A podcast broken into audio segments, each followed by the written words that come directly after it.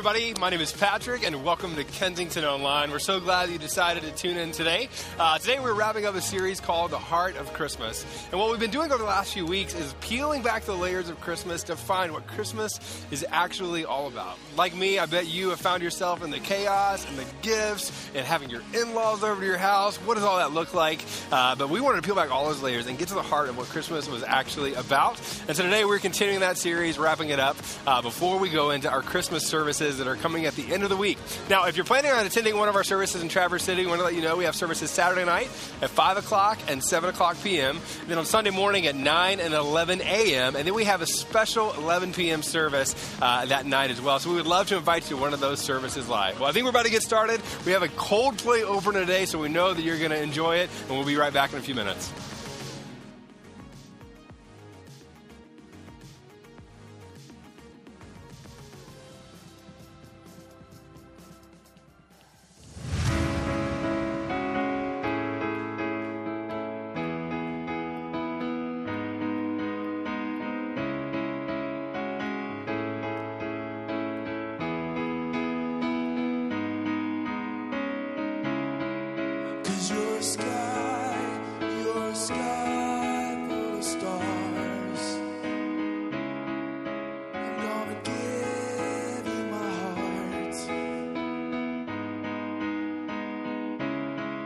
Cause you're a sky, cause you're a sky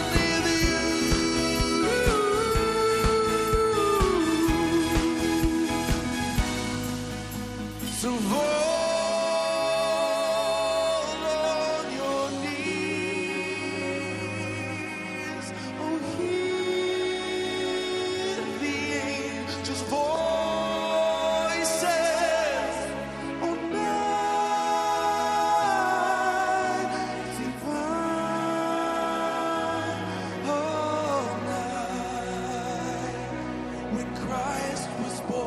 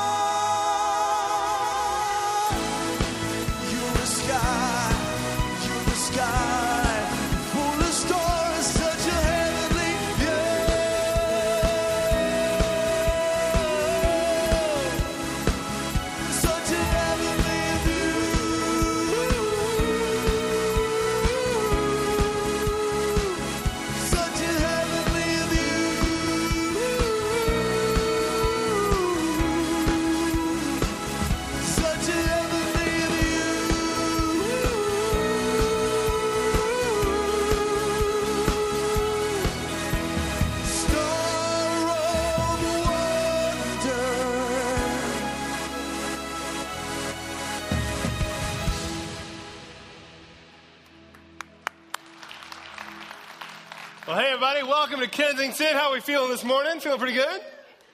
Yeah. Anybody had eggnog yet this morning? Anybody? No? No, not yet. Hey, welcome. We're so glad you're here. And this is the week of Christmas, people. How many of you already finished your shopping? Anybody done? You got everything done? How many of you haven't started yet? Sinners. Just kidding. Right, me too. Hey, we're so glad that you're here, and we hope that you are excited about Christmas. We're pretty excited about it uh, around here. Now, I got a couple of announcements for you before we jump into everything today. So I'd love you to go ahead and pull out this card. When you came in, we gave you uh, a card just to kind of give you all of the announcements that we have going on. And I just wanted to highlight uh, just a few of those before we move forward together. Uh, the first thing I wanted to let you know is when you came in, uh, you got one of these cards. But over the last few weeks, we've also been giving out these year in giving books. And what these books are is uh, they are really just kind of an outline of what we do both locally but globally all around the world. Kensington has 11 global partnerships where we reach out to just over half a million people uh, globally. And so we want to give you that information. So if you didn't get one of those last week or today, uh, just raise your hand, kind of let an usher know, and, uh, and we'll give you one of those books so that you can kind of stay up to date on all that we're doing around the world. Uh, second thing I want to let you know about is we have something called the Leadership Gathering that's going to be coming up in January. Uh, it's January 19th and 20th. Uh, and so we really kind of extend this open invitation to anybody who's a part of our church to come downstate and to be a part of that leadership gathering. It's a great opportunity to get a, kind of a 30,000 foot view of what's going on at all eight of our churches. And so if you're interested in that, you can do that, or you can stream it online as well. So if you'd like to just kind of stream online, look at it that way, uh, you're more than welcome to do that. But it's a, it's a really great picture. You get to hear from our founders, uh, you get to hear from a couple of guest speakers, and you get to see a lot of leadership development talks as well. So we would love to invite you uh, to be a part of that. And then, uh, and then again, since Christmas is coming, Christmas is one of the biggest uh, kind of events that we have around here. Really, it is kind of an event. Uh, we'll see just over 50,000 people attend one of our 52 services throughout all of our Kensington churches. We'll have five services here uh, Saturday night uh, at 5 and 7 p.m., Sunday morning at 9 and 11, and then Sunday, we're doing an 11 p.m. service as well. It's kind of a scaled back, candlelit service that we would love for you to be a part of. Uh, and to give you a quick glimpse into what those services are going to be like, uh, we have a quick video just to show you what that's going to look like. So let's watch this together. Christmas, the most wonderful time of the year, right? Wonderful? Not sure I would always describe it that way. Shopping, busyness, your dreaded office Christmas party, stress, getting your house ready for family, cramming for finals, spending too much money, long hours at the office, year end number crunching, tension in your relationships. If I'm honest, I have to say that there have been moments in the midst of the craziness around Christmas that I have wondered if life would be easier if Christmas had just never come. Would our lives just be simpler and more peaceful without all the insanity of this season? What if December 25th was just another day? This year, we're going to take you on a journey where we look at a world where Christmas never came. What if Jesus Christ was never born? What would be different? We will look at the impact of the life of Jesus Christ and to how he changed human history. You will be amazed at what we uncover. You won't want to miss Christmas at Kensington this year. The team has been working hard on designing a service with your friends and neighbors in mind. There'll be music, video, drama, lighting, and a beautiful response moment that really captures this idea of not only Jesus not being born, but also gives us moments to celebrate the fact that he was born. Don't miss the laughter, the truth, and the wonder of Christmas. Bring a friend, bring a neighbor, grab your tickets as we explore a world in which December 25th is anything but just another day.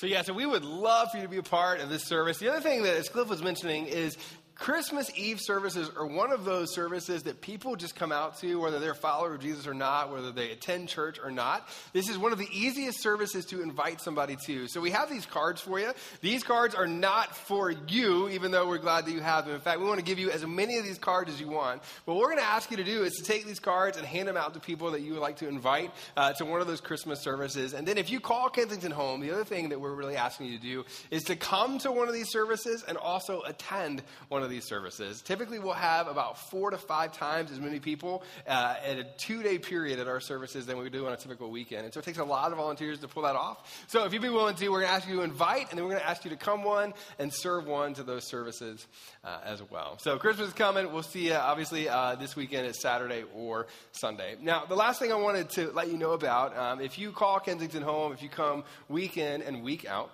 um, there is a man that's been a part of this community, uh, both at our church and really in Traverse City for a very long time. Uh, and his name is Larry Brink. In fact, if you attend our services, I'll just kind of let you know at 11 o'clock service, he would sit right over here. Uh, Larry was 90 years old, and uh, he would attend. One of my favorite things about Larry is that he, uh, during the message, would often say amen, which I don't get a lot of those. So I was really excited throughout. And, uh, and I would tell him, I would talk to, I would talk to Bill as well. I would just say, hey, that really kind of felt like it spurred me on into a lot of those talks. Uh, my wife and I loved him so very much. Uh, we would talk to him outside on Sunday mornings, and uh, just an amazing man. But uh, this past week, he passed away at 90 years old. And, and so for our church, this is both bittersweet in some ways. What you may or may not know um, about Larry is Larry was a part of a movement here, uh, even from the 60s on, where he was inviting people into his home, where he was really kind of uh, really spreading the gospel in ways that a lot of people don't. And, uh, and he did that from uh, early, early, early, early age, and he was doing that uh, throughout. In fact, if you're here today and you're attending this church, if you uh, are a follower of Jesus in Traverse City, chances are that you have come into contact with somebody whose life was impacted directly by Larry. And so to Bill, I just want to say uh, we both are saddened, but at the same time, uh, we celebrate with you the life that Larry lived and then just, just, so many people that were impacted by him. Personally, I just want you to know that we love him so much and we're going to miss him and, uh, and we're praying for you and your family. And so what I'd love to do is if you, uh, if you see Bill and his family today, uh, obviously give them a big hug. Uh, Larry's impact in our community was just so big and we wouldn't want to pass up a moment to honor somebody who gave so much of their life uh, away. So, what I want to do is I want to pray. I want to pray for you guys. And uh, I want to pray that really, as we're going to talk about over the next few minutes, that every single one of us is able to model the kind of life that Larry lived. Uh, so, let's pray together. Father, we, uh, God, we thank you for moments like this because as followers of you, uh, we know that, uh, that death is not the end. Like, we believe uh, that you've come, and through your redemptive work, we spend eternity with you. And so, Father, in these moments, we're both saddened at the loss of Larry here on earth, but at the same time celebrate the life that he lived here and the thousands and thousands of people that were impacted in Traverse City because of what he did and because of the way that he modeled love to other people, the open handedness that he carried, uh, and the way that he just served and loved people. God, I know that my wife Emily and I were just we're very grateful to have known him for the last year and a half. Um, I'm so grateful that he's been a part of this church and the impact that he has. But God, we just pray comfort for Bill and the family. Uh, we just ask that you would be with them, and uh, but for all of us, what I pray um, is that even in the grief and even in the sadness, even the moment when we know that we're going to miss him, Father, I pray that his legacy would live on uh, through the way that we model our lives in some way, uh, the way that he modeled his. God, let us live with that kind of reckless abandon. Let us live with that kind of fervency to spread the gospel. And let us live uh, with the kind of legacy that he lived with as being a person who uh, was loving and the person who showed love to so many people. It's in Jesus' name we pray. Amen. Well, um, today, again, we are wrapping up a series called The Heart of Christmas. And I think for us, what we've been exploring over the last few weeks is what it looks like in the chaos and the craziness of Christmas season, what all that is, and how do you peel back the layers to get kind of back to what, uh, what it's all about. And so, to get us thinking in that direction, uh, we're going to sing a few songs. Before we do that, I'd love you to do this. I'd love you to go ahead and stand up, give three or four people around you a high five, ask them this question. Ask them, Do you drink eggnog? Go ahead, ask them that question.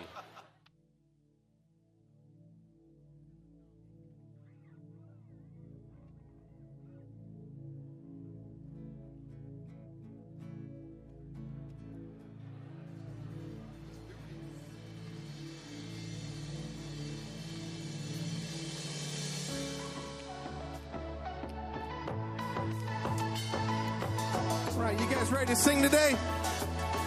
Let's all remain standing. We're going to sing grateful.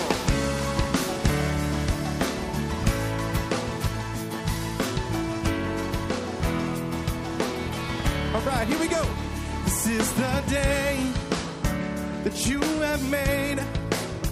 Whatever comes, I won't complain. For all my hope is in your name now your joy oh, awaits my praise. All right, sing this out. Here we go.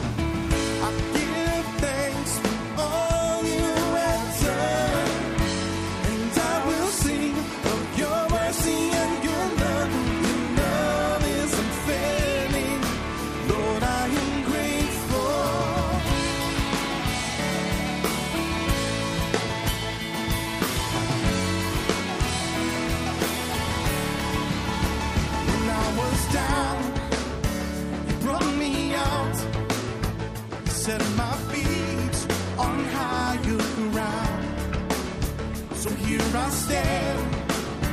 You are my God, your faithfulness.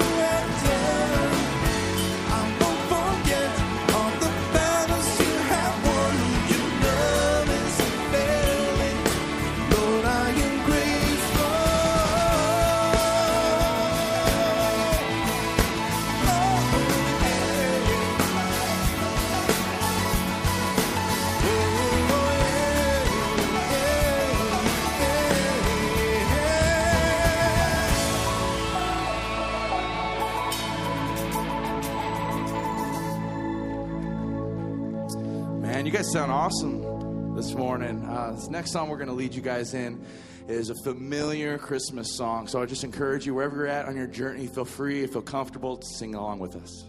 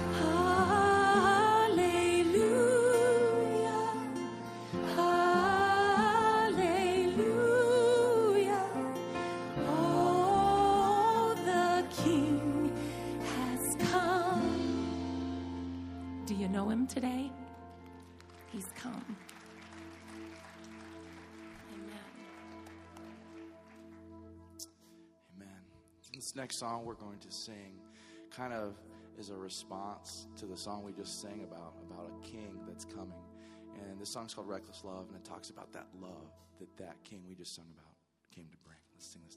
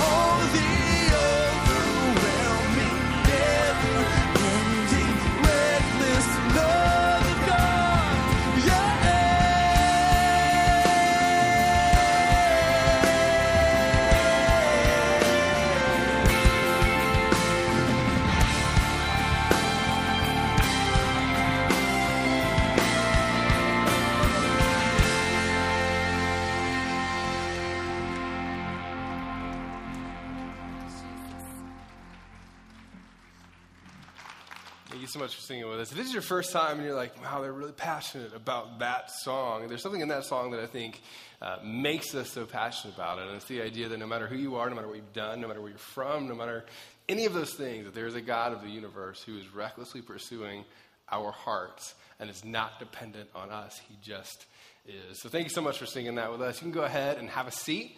Um, today, what we're going to do is uh, we were wrapping up, as I said earlier, this series called uh, The Heart of Christmas. And what we've been talking about is kind of like peeling back the layers of what Christmas is actually all about. And as we've been looking at this, we've been hearing these stories of uh, extraordinary people all over the world who would, you know, be a part of Kensington, would call Kensington home, uh, going to other parts of the world. We're kind of looking and seeing like where your giving actually goes. Uh, we've reached uh, a little over half a million people uh, in several different countries all over the place. And all those things happen because you give. And so we wanted to give you some of these stories about what's happening all over the world because of your partnership uh, with us and really seeing how God is changing the hearts and the lives of people all over. So we got a, a video that we want to show you, and this is from uh, India. So we sent Cliff Johnson, who's our lead pastor from our Birmingham campus, uh, over to India to interview some people about what they're doing there with one of our partnerships and how they're helping their communities in that area. And as you're watching this, my hope for you is that you can kind of see, again, if you're partnering with us, uh, just where your dollars and cents go to create these irresistible environments, both here,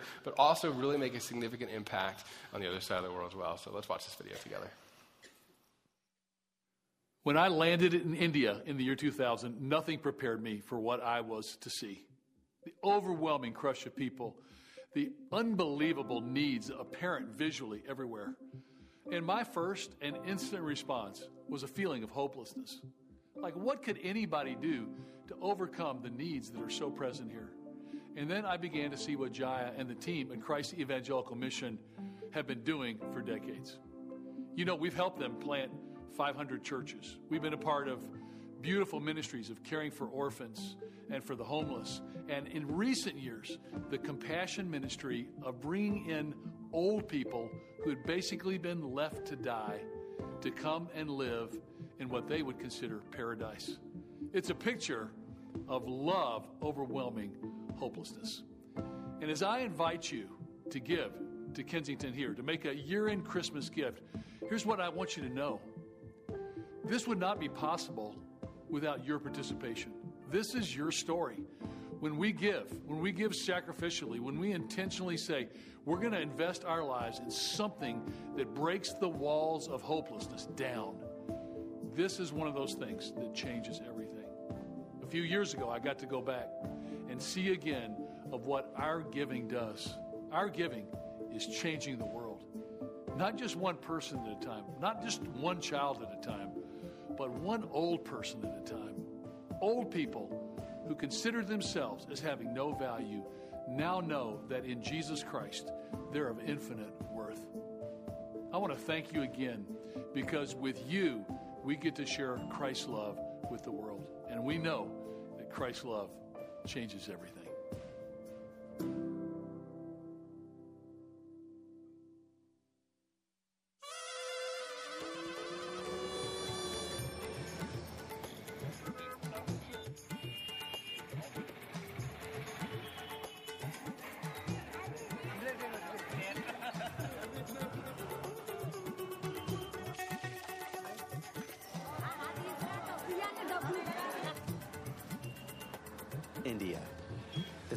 Most populated country in the world.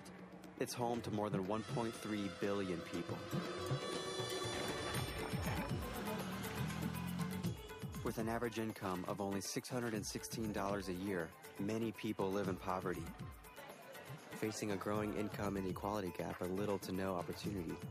Families often find children and the elderly as too much of a burden to care for. Abandoned and on the streets, they won't survive unless someone intervenes.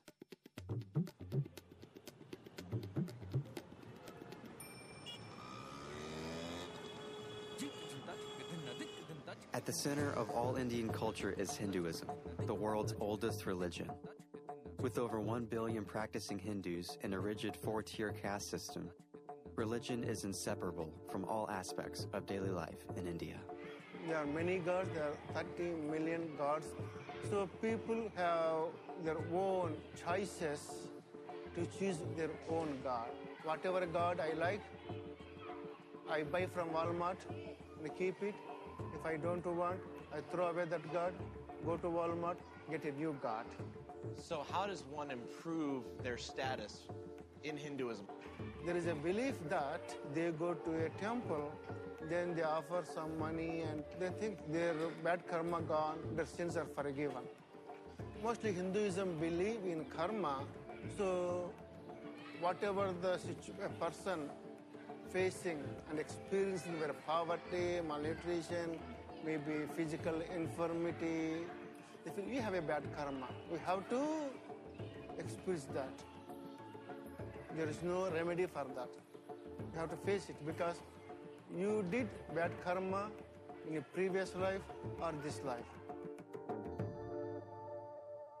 Jaya Sankar is the leader of Christ Evangelical Mission in the city of Dowleswaram. Known as CEM, his ministry is addressing a multitude of needs in the community by housing over 300 orphans, constructing and running a hospital, and operating a primary school, among others. One of CEM's fastest growing ministries is the Agape Home, a care facility for the elderly. Along with Naveen Kamari, Jaya is working to get Dowleswaram's elderly community off the streets and cared for. Many places in India, children are abandoned and elderly people are abandoned. And some people don't have food, don't have clothes. Naveen, when these when these older people are put out on the streets, what do you think they're feeling? So they feel um, very sadly we are just a, dust in our relatives' eyesight. There is no more future. Some people go to suicide also. It's very heartbreaking, terrible situation. They spent all their life to bring up their children for their welfare. They pour out all their life.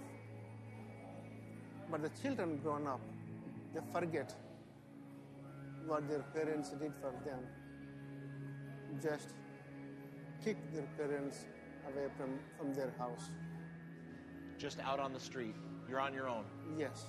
Sometimes maybe a son will take the mother on the car or the bus somewhere. Mom, sit here, I will come back. He never show up. And sometimes the children lock their house. Mom, you sit here, just we come back. They go to somewhere. Maybe two weeks, three weeks. They may not come to open the door. What she does, he does. Just sitting in front of the locked door, having nothing to eat. Terrible life. Hearing stories of how the elderly of India can be thrown out on the streets by their own families and left to fend for themselves is truly disturbing.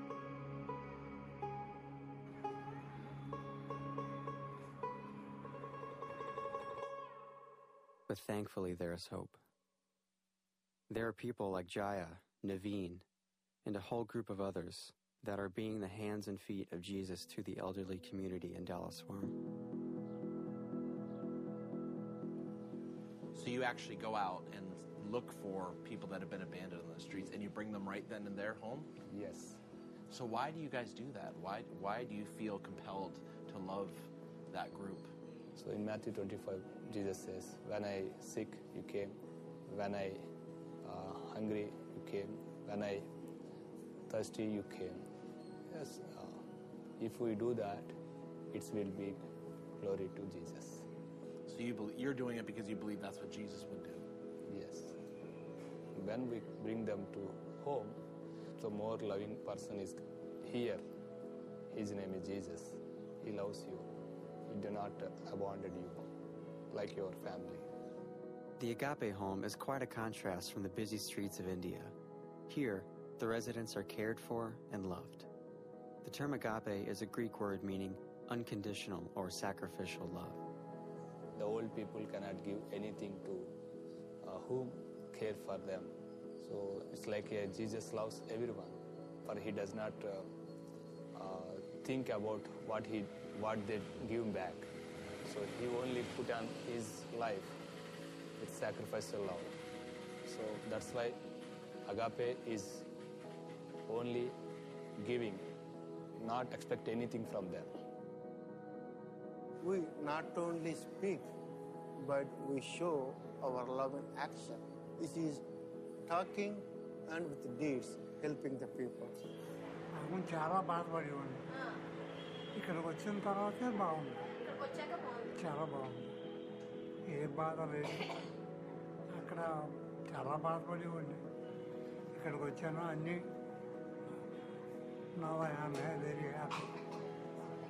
ఇంటికాడ నరకం అండి. పరిస్థితులు బాగాలేక. ఇక్కడికి వచ్చాక పరలోక రాజ్యంలో ఉన్నట్టు ఉన్నాం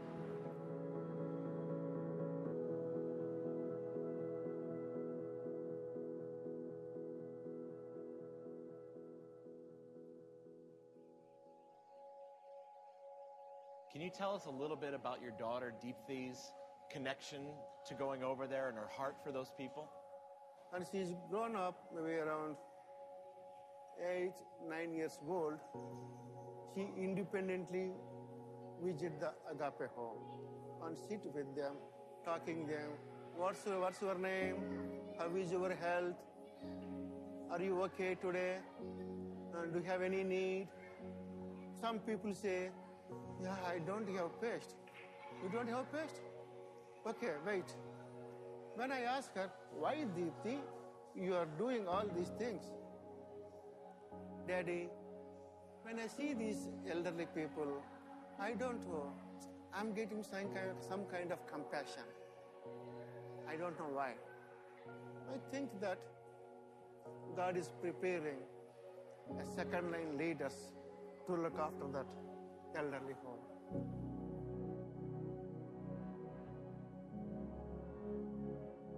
When I came here, God opened the more doors and more places to serve Him uh, in the children, in the elder people, in the community. So all these things I'm doing for the God's glory because He gave me a life to me. So He filled my He filled my heart with uh, His grace and love.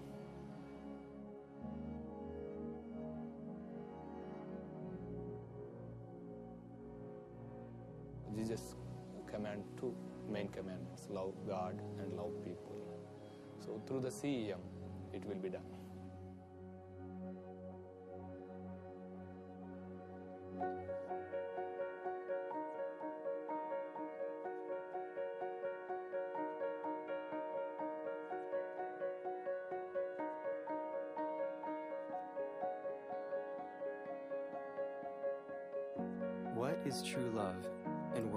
To find it? Jesus said that greater love has no one than this that someone laid down his life for his friends. In the book of Romans, Paul reminds us that while we were sinners, Christ died for us. In the writings of John, we discover that God showed his love for us by giving his one and only Son, and by this we know love, that he laid down his life for us, as we ought to lay down our lives for our brothers.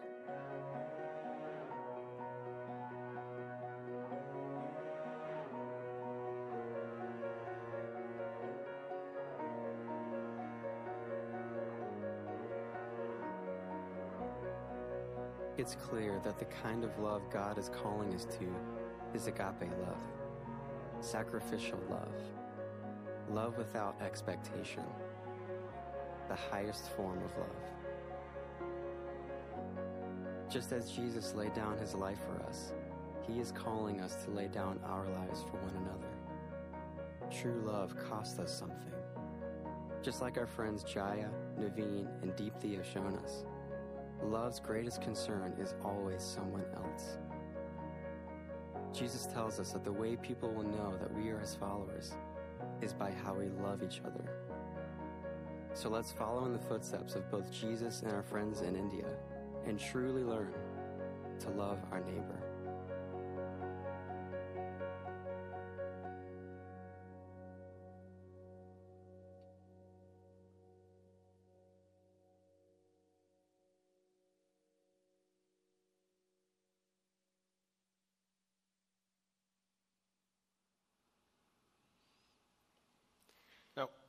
My favorite things about our church uh, in particular is that we look globally, that we look all over the world, and we look as a group of people to inject ourselves into communities where there's brokenness and to inject ourselves into places where there's people who are struggling. And we look to do that to help other people experience the kind of life that ultimately God has called them to live.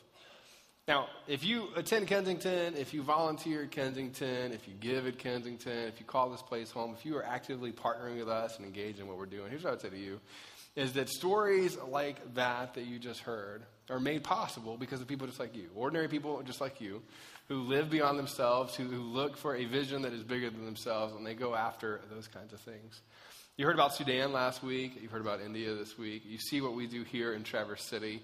But what I'd say to you, and what I've been saying over the last several weeks, is when it comes to all of these things, they're all made possible because of people like you, and they're all made possible because of people like you who go above and beyond and sacrificially give and sacrificially make these things happen.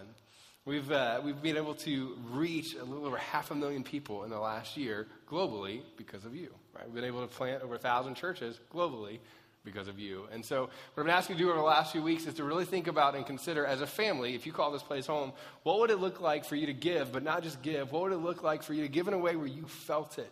Where you actually sacrificed something and gave more to be a part of that. And that's not because we just need your money. In fact, we even said this over and over again. And I would say it again. You don't even have to give it to us. I think you should give it to a church, but even if you don't give it to a church, what would it look like for you to sacrificially give at the end of the year, to look back on this past year and to do that. Uh, and so we've been talking about that over the last several weeks. I'll tell you this, and this is one of my favorite kind of stories to tell, is as a church already over the last several weeks, you have given above and beyond in extraordinary ways. And I want to say thanks so much for partnering with us in those ways. But here's what I would tell you is I, I believe that a lot of you are still giving as we move towards the end of the year. Uh, and I want to say thank you so much for considering that and to think about that so that we can partner together to see more of these kinds of stories happen globally and more of these kinds of stories happen locally. So I want to invite our ushers to move forward, and uh, we're going to go ahead and receive our offering. This is for those of you who call Kensington home, or it's for those of you who are like, you know what, I'm, this is not home, and I'm not even a follower of Jesus, but I want to give to something beyond me, and this sounds like a good option, right? That's okay too. Uh, we would love to invite you to do that. Um, so I'll tell you, there's a couple ways you can do it. You can give in the, in the, in the pouches that are moving forward, uh, but you could, uh, you could also give online on our app, website, or text. Those are the easiest ways to do it. it takes you about 15 seconds to give that way. Uh, my wife and I, that's, you know, that's how we give. We give online. That's probably the easiest ways uh, to do that. You can give your year-end gift that way or your consistent giving that way as well. And again, we just wanted to say thank you, thank you, thank you for partnering with us so that we can continue to see those kinds of things happen. Now, Today, we're going to really piggyback off of what we just watched and talk about a phrase that most of us have used pretty consistently throughout our lives. Most of us have heard throughout our lives over and over and over again. And the phrase that we've heard, before I show you this, the phrase that we've heard every time I you know, see the phrase, I know this sounds bad, all morning I've been singing a song in my head. It's a children's song, and we'll tell you that in a second. But the, the song is this, or the, the phrase is this I love you. Now, I see this phrase written, and for some reason only think about Barney. I'm not sure why, right? But that's just kind of what happens in my brain. Uh, and it's, you know, now you're going to be thinking about it all day. You're welcome. Um, so, uh, but this uh, phrase "I love you" is a fascinating phrase that we use all the time. So let me ask you a quick question. Let's just kind of all take an inventory. How many of you remember the first person that you said "I love you" to in like a romantic kind of way? Anybody remember the first person you said "I love you" to? Are you sitting next to them? No, now I just made it weird. Sorry. Right, right. So for me, this was like, uh, was it freshman year of high school? Uh, there was this girl. We were, you know, going out at the time. I was broke, so we didn't go anywhere, but we were going out, and we went out for several months. Uh, and several months into our relationship, I looked at her, you know, like looked her in the eyes, had one of these moments, and I was like, I love you, you know, as a freshman in high school. And then she did this thing that girls do. I don't know why you do it, but you, like that sort of thing. You know what I'm talking about? Does this help you get air? I'm not sure. I'm not judging. I'm just saying that happens. And so she did that, and, and you know, I told her I loved her, and then three weeks later, I broke up with her. yeah, so uh, I, I, worked for her dad. Um, and so uh, that made it more fun. Now, what I did was he was a singles ministry pastor, and I was the worship leader for the singles ministry as a freshman in high school. And so uh, he had a lot of experience in this area working with singles. And so after one of our services, the week after we broke up, or I broke up with her, uh, he said, "Hey, can we talk for a second? And I was like, "I don't think I want to do that. I think I'm good. You know, like pass. You know, let's let's not do that." And um, but but we did. And he said, "Hey, I think you need to be really careful when you say I love you." And I'm like are you going to kill me? You know, like I was a little bit nervous. And he goes, The reason is because, you know, you love my daughter, but, you know, you also love hot dogs. And that is true. I actually, in fact, love hot dogs. I love hot dogs, right? There's hot dogs that I love. I also love the Atlanta Braves. I'm a big Atlanta Braves fan. I have a signed, autographed World Series baseball on my desk from Greg Maddux. If you like baseball, you know what that means. I'm a big fan. I love the Braves.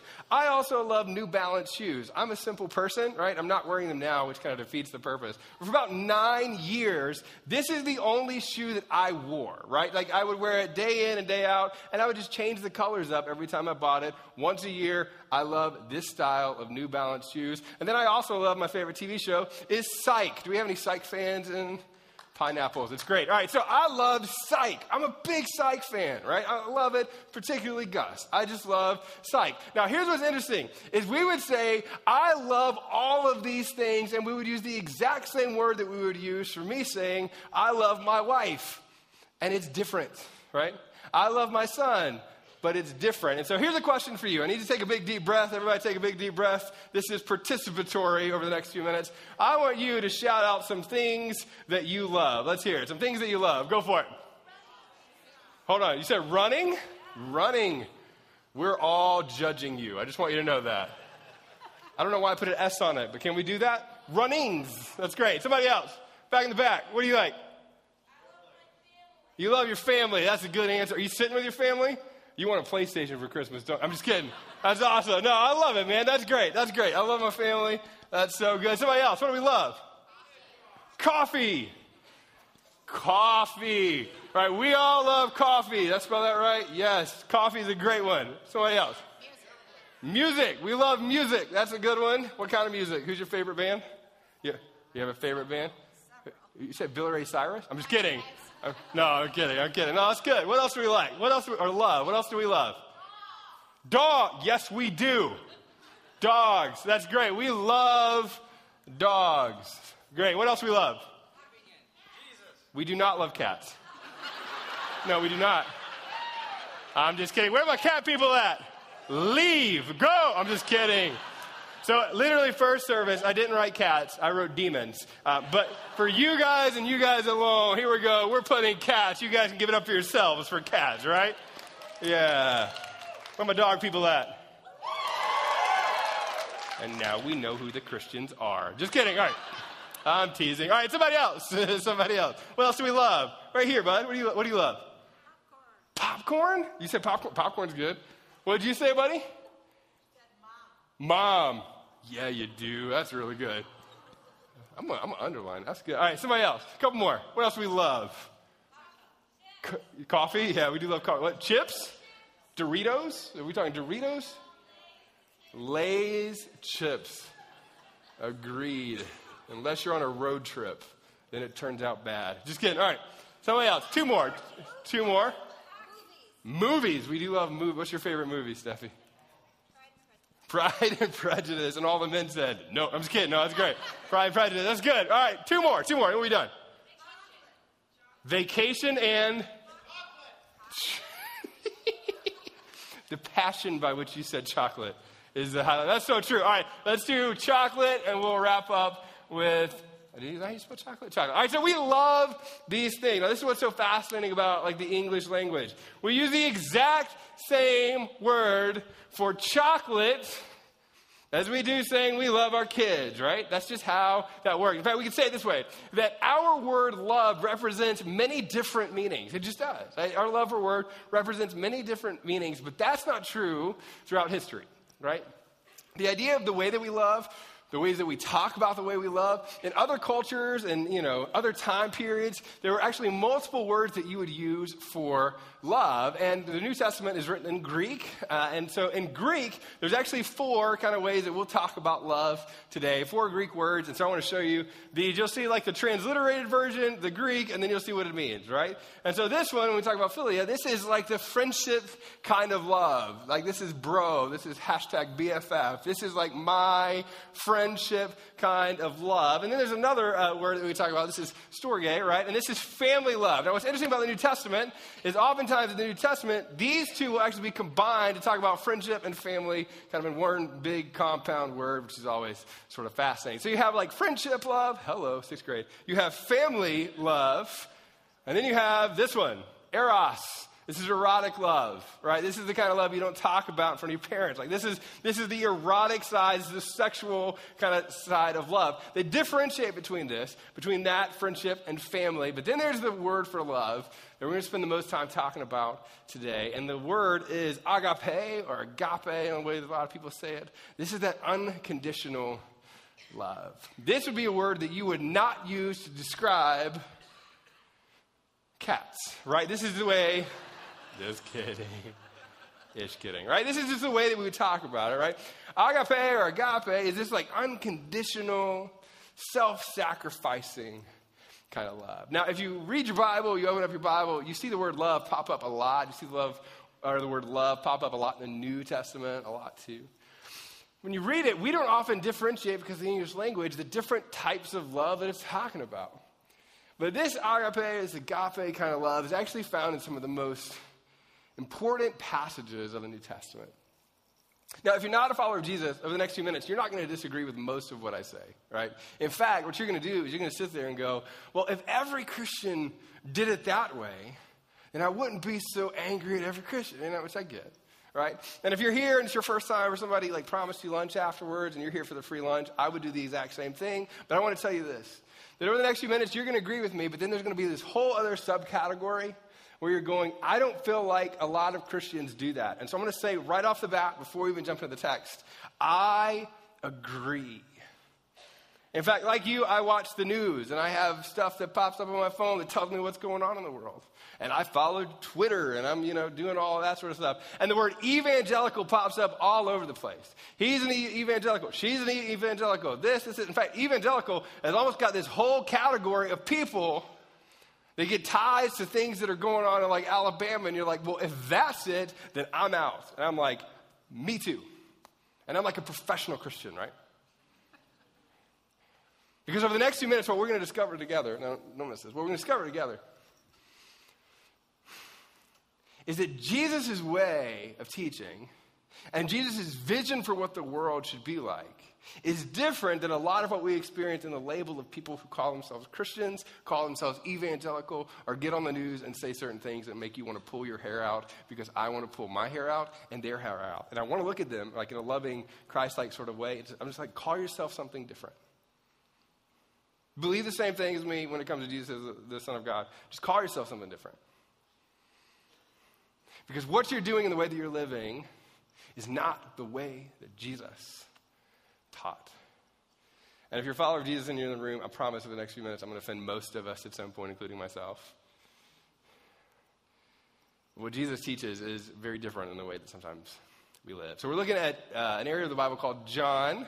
Uh, and what John writes about is some of these narratives that are connected to Jesus' life. He captures some of the quotes that Jesus has uh, and some of the conversations that Jesus has. And it's so important I think, what he captured. So let's look at this together. This is John chapter 15, verse 12. This is Jesus talking to some of his closest followers, right? People that have been following him for a couple of years, people who have seen him do miracles, people who, who have seen Jesus do amazing, amazing things.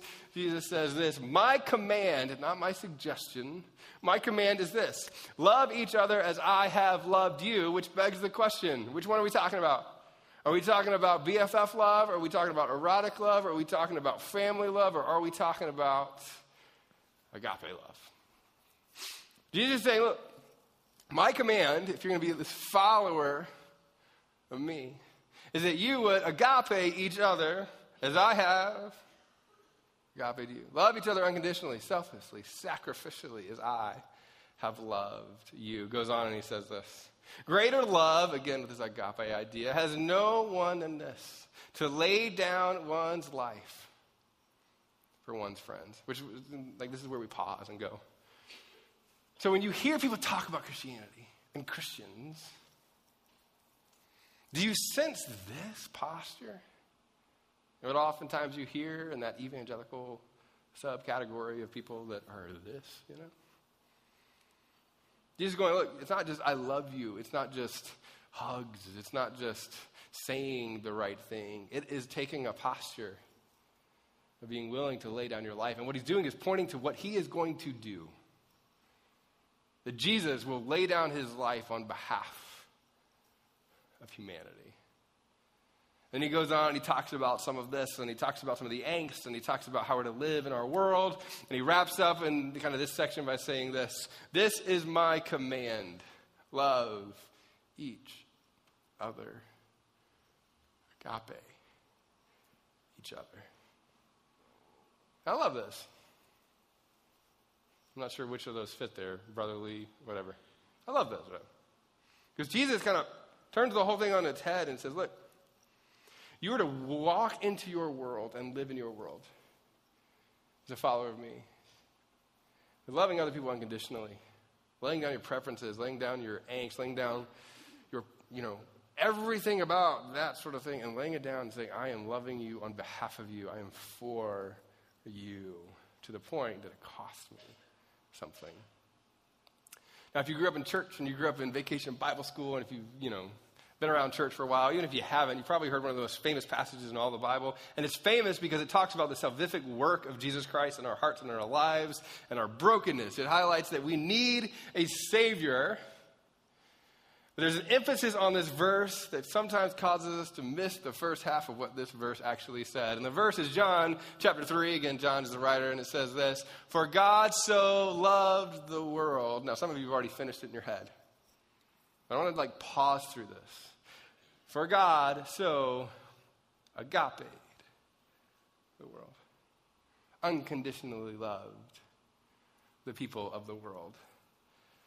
The point of sacrificing, handing over, coming at it open handedly. For God so loved the world, and then there's the action that He gave. Now, I grew up in a context where we emphasize the second half of this, right? The second half of this says this that he gave his one and only Son, that whoever believes in him shall not perish but have eternal life. I sat in a gym at one time at a church and they read the verse. And they said, if you don't believe this, then you're going to hell, and hell is this, and it's hot, and you don't want to be hot. And we lived in the South, so we knew what that meant, and it was crazy. I don't want to go to hell and burn, so pray this prayer and believe this. Now, I believe that eternal life is real, and I believe that the presence of God and eternal life is so real, and I also believe there's a separation if you don't accept Jesus as your Savior. But the emphasis of this verse and simply placing it on eternal life causes us to miss the fact that the God of the universe, don't miss this, modeled for us the way we are to exist in the world by talking about what He gave. He came pursuing our hearts, as we talked about earlier, recklessly loving us, that he gave his one and only Son with a love that caused him to experience a cost. There's another area of the Bible, and it's 1 John 3.16, which a lot of us don't talk about as much. Because it's uncomfortable when you look at what the text actually says. It says this. This is how we know what love is. That Jesus Christ laid down his life for us, which we can be comfortable with that. But the second part of this is the angst. It says this. And therefore, we ought to lay down our lives for our brothers and sisters. That if you want to know what true love looks like, it's the kind of love that says it's going to cost you something. And in that moment when it's going to cost you something, are you willing to pay? Are you willing to, to live within humanity? To live in the context of our world, and as a follower of Jesus, say, even if it costs me something, I'm willing to give it. Why? Because that is what was modeled for me by the God of the universe. That if I'm going to exist in the world the way that Jesus has called me to exist in the world, then I don't exist in the world doing this to every person that disagrees with me. And if I'm going to exist in the world in the way that God has called me to exist in the world, then it causes me to find moments of inclusion of people arms open wide and saying, Look, there is a way to live that is better than the way that you're living. I think the local church becomes irresistible when the people of the local church embrace this concept so much that they sacrificially love and give and go beyond on behalf of people who aren't anything like them. I hope that every person who adamantly disagrees with our theology in Traverse City points at us and goes, I don't believe what they believe. I don't like that they believe what they believe, but there is something about that group of people that is irresistible. And what that is, is when, when followers of Jesus say we're putting aside all the other you know, stuff and we're saying we're going to live our lives with this kind of agape love for all people in our city.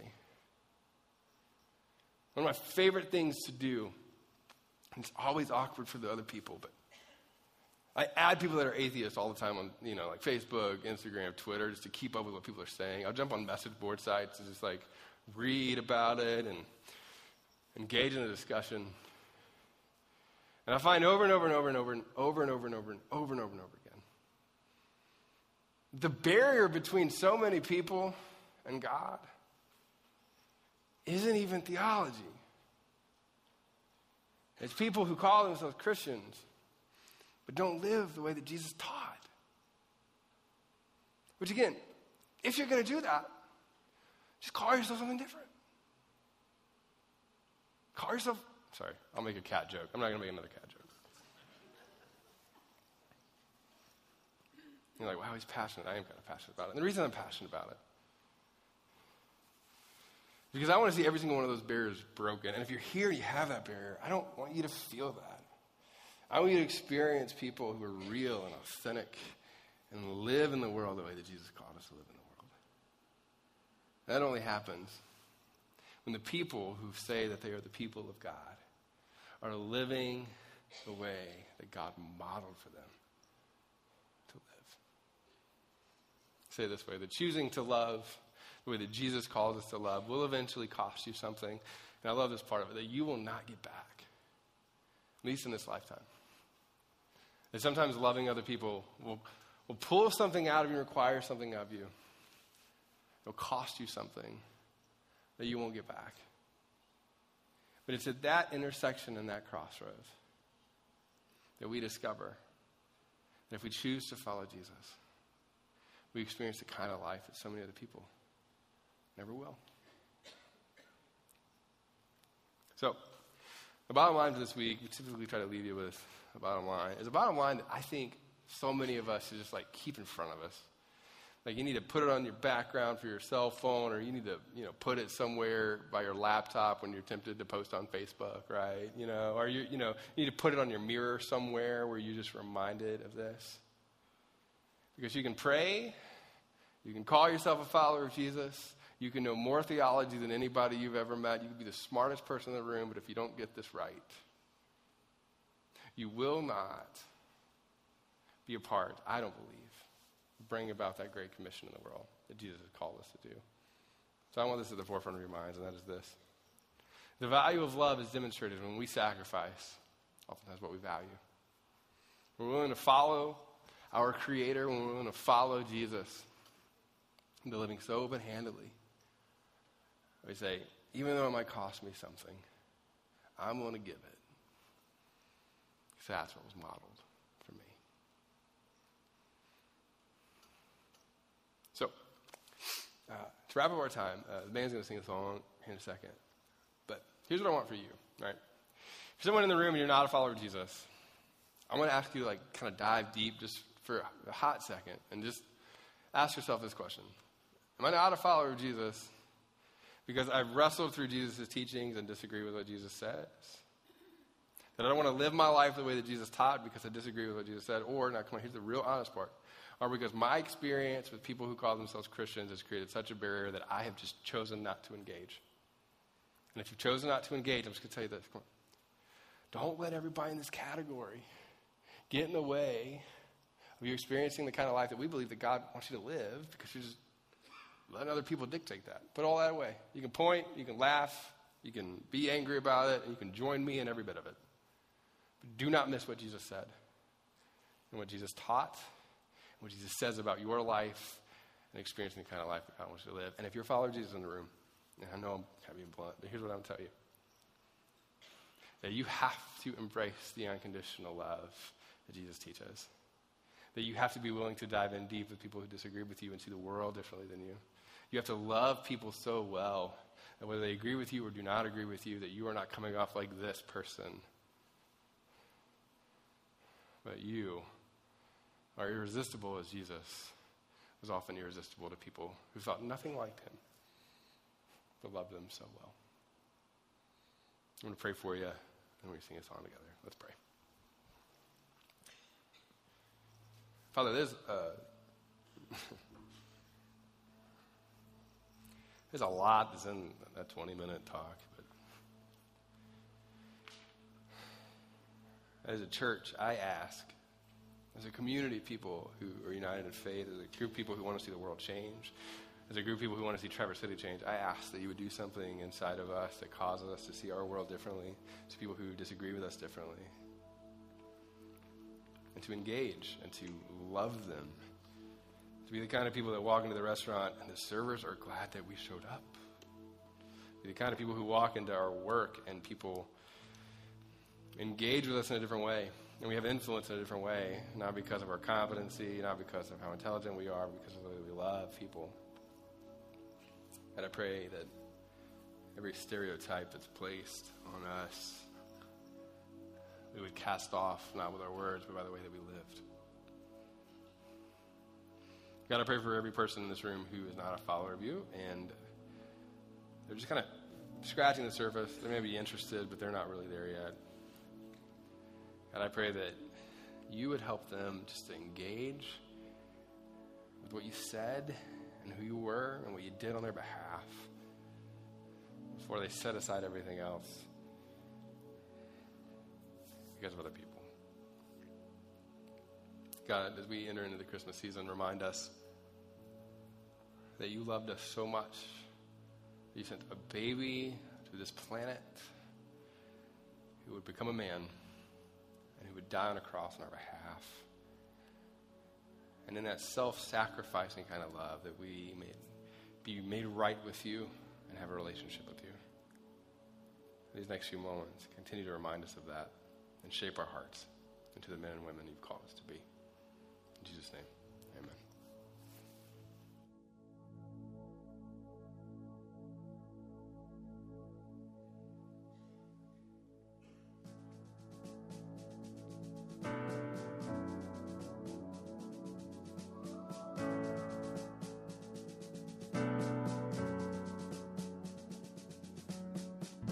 For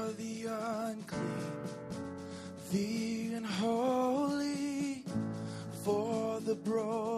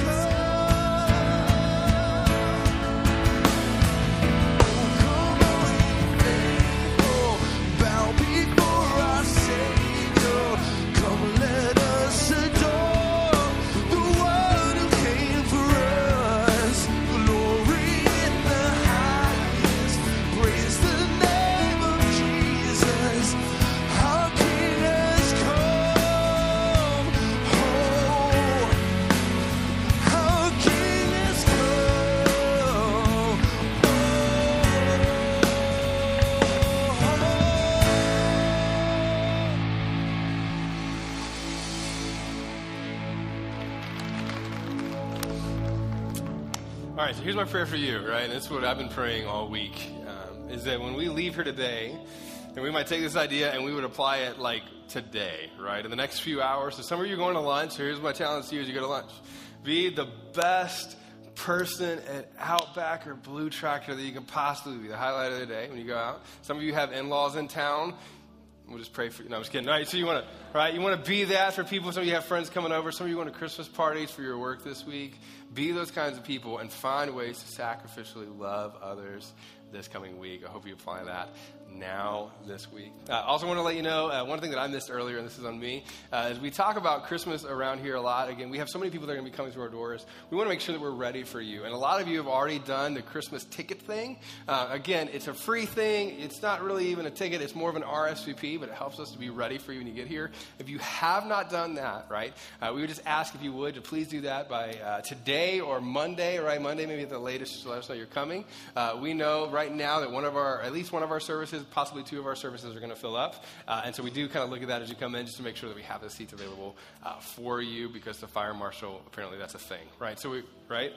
Bill. Yeah, Bill is actually one of the fire people, so it's great. So just make sure that you do that if you would, just so we can come uh, and be ready for you. Last thing, if it's your first time, we'd love to connect with you. We have an environment called Starting Point right out in the lobby. Uh, we'd love to meet you out there to get to know you a little bit. Uh, again, thanks so much for being here. Come one, serve one next week, and we'll see you on Saturday or Sunday. See ya. And thank you so much for watching online. Again, you are part of a growing community here uh, that is really engaging with this content through social media. And so we're just so glad that you're here, so glad that you're watching, so glad that you're joining us on our website. Uh, but we'd love to see you live. And so, again, uh, this Saturday we have services at 5 and 7. Sunday we're at 9 and 11, and then 11 p.m. service. If you'd like to come to that as well, we would love to connect with you uh, at one of those places live. Or if not, you can always watch online and continue to connect in that way. If you have any questions, don't forget to reach out. You can do that at KensingtonChurch.org. And again, uh, this Sunday, we'll be streaming our services live so we can connect with you there. Thanks so much, and we'll see you soon.